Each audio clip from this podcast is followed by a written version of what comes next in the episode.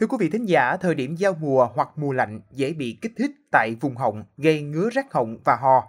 Ho không chỉ tái phát nhiều lần mà còn kéo dài trong nhiều ngày, khiến cơ thể mệt mỏi, tức ngực, bụng, đau đầu, mất ngủ, ảnh hưởng tới cuộc sống. Vậy nguyên nhân của việc này là gì và làm thế nào để hạn chế và phòng ngừa tình trạng này? Hãy lắng nghe trong số podcast Sức khỏe của bạn ngày hôm nay nhé.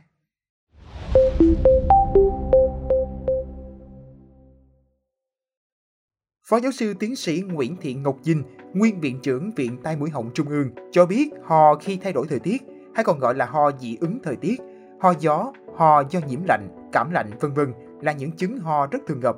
Chứng ho này thường tái phát vào các thời điểm giao mùa hoặc mùa lạnh. Người bệnh dễ bị kích thích tại vùng họng, gây ngứa rát họng và ho. Ho không chỉ tái phát nhiều lần mà còn kéo dài trong nhiều ngày, khiến cơ thể mệt mỏi, tức ngực, bụng, đau đầu, mất ngủ, ảnh hưởng tới cuộc sống, sinh hoạt và làm việc. Những đối tượng hay bị ho thường có cơ địa nhạy cảm hoặc sức đề kháng kém, khiến tác nhân gây bệnh dễ dàng tấn công. Mỗi khi giao mùa, thời tiết thay đổi làm cho cơ thể con người nếu thích nghi không kịp sẽ có những phản ứng ảnh hưởng đến sức khỏe, nhất là trẻ em và đặc biệt là trẻ sơ sinh. Riêng ở trẻ con rất dễ bị ho do dễ bị viêm nhiễm đường hô hấp, dễ bị các bệnh tai mũi họng đưa đến cơ quan thụ cảm ho bị kích thích. Ngoài ra, Ho cũng có thể do dị ứng với khói thuốc lá hoặc do ô nhiễm môi trường, không khí, khói, bụi, ô nhiễm. Đặc biệt ở trẻ nhỏ, chúng ta cần phải lưu ý kỹ hơn vì khả năng bảo vệ và miễn dịch của trẻ kém hơn so với người lớn.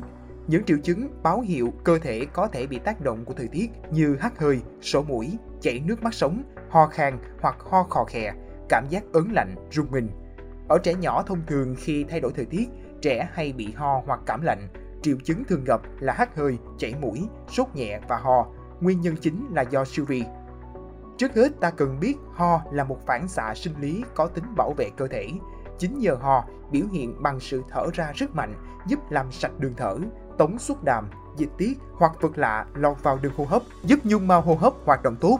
Có một số trường hợp như bị hen phế quản, viêm phế quản cấp cần ho để tống xuất đàm nhớt mà lại dùng thuốc ức chế phản xạ ho là không có lợi, chỉ có hại. Vì thế trường hợp này không nên sử dụng kháng sinh để điều trị cho trẻ.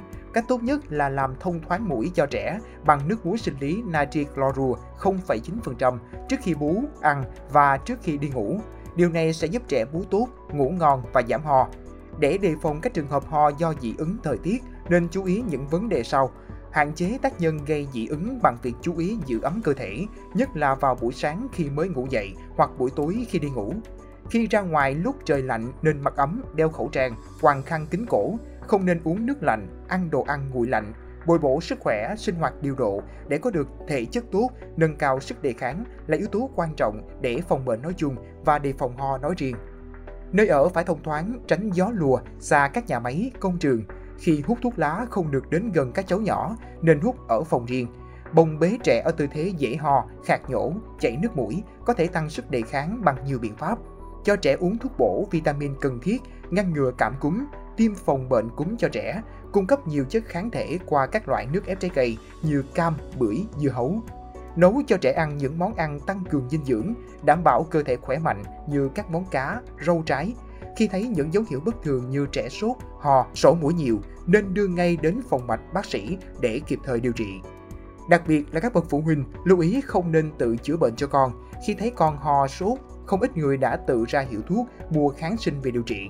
Mỗi thể viêm có phát đồ điều trị riêng, có loại bệnh dùng kháng sinh này, có loại dùng kháng sinh khác, cũng có loại bệnh không nên dùng kháng sinh. Thực tế có nhiều trường hợp trẻ vào viện trong tình trạng bệnh nặng do sự thiếu hiểu biết của cha mẹ khi dùng thuốc bừa bãi.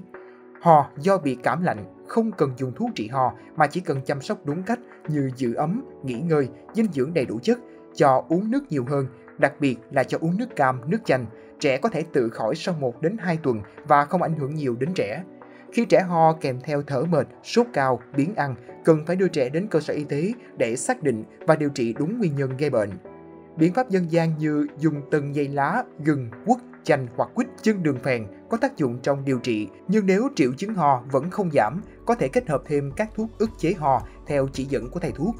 Nếu triệu chứng ho kéo dài hơn 4 tuần, cần đi khám để được chẩn đoán chính xác nguyên nhân gây ho và điều trị kịp thời.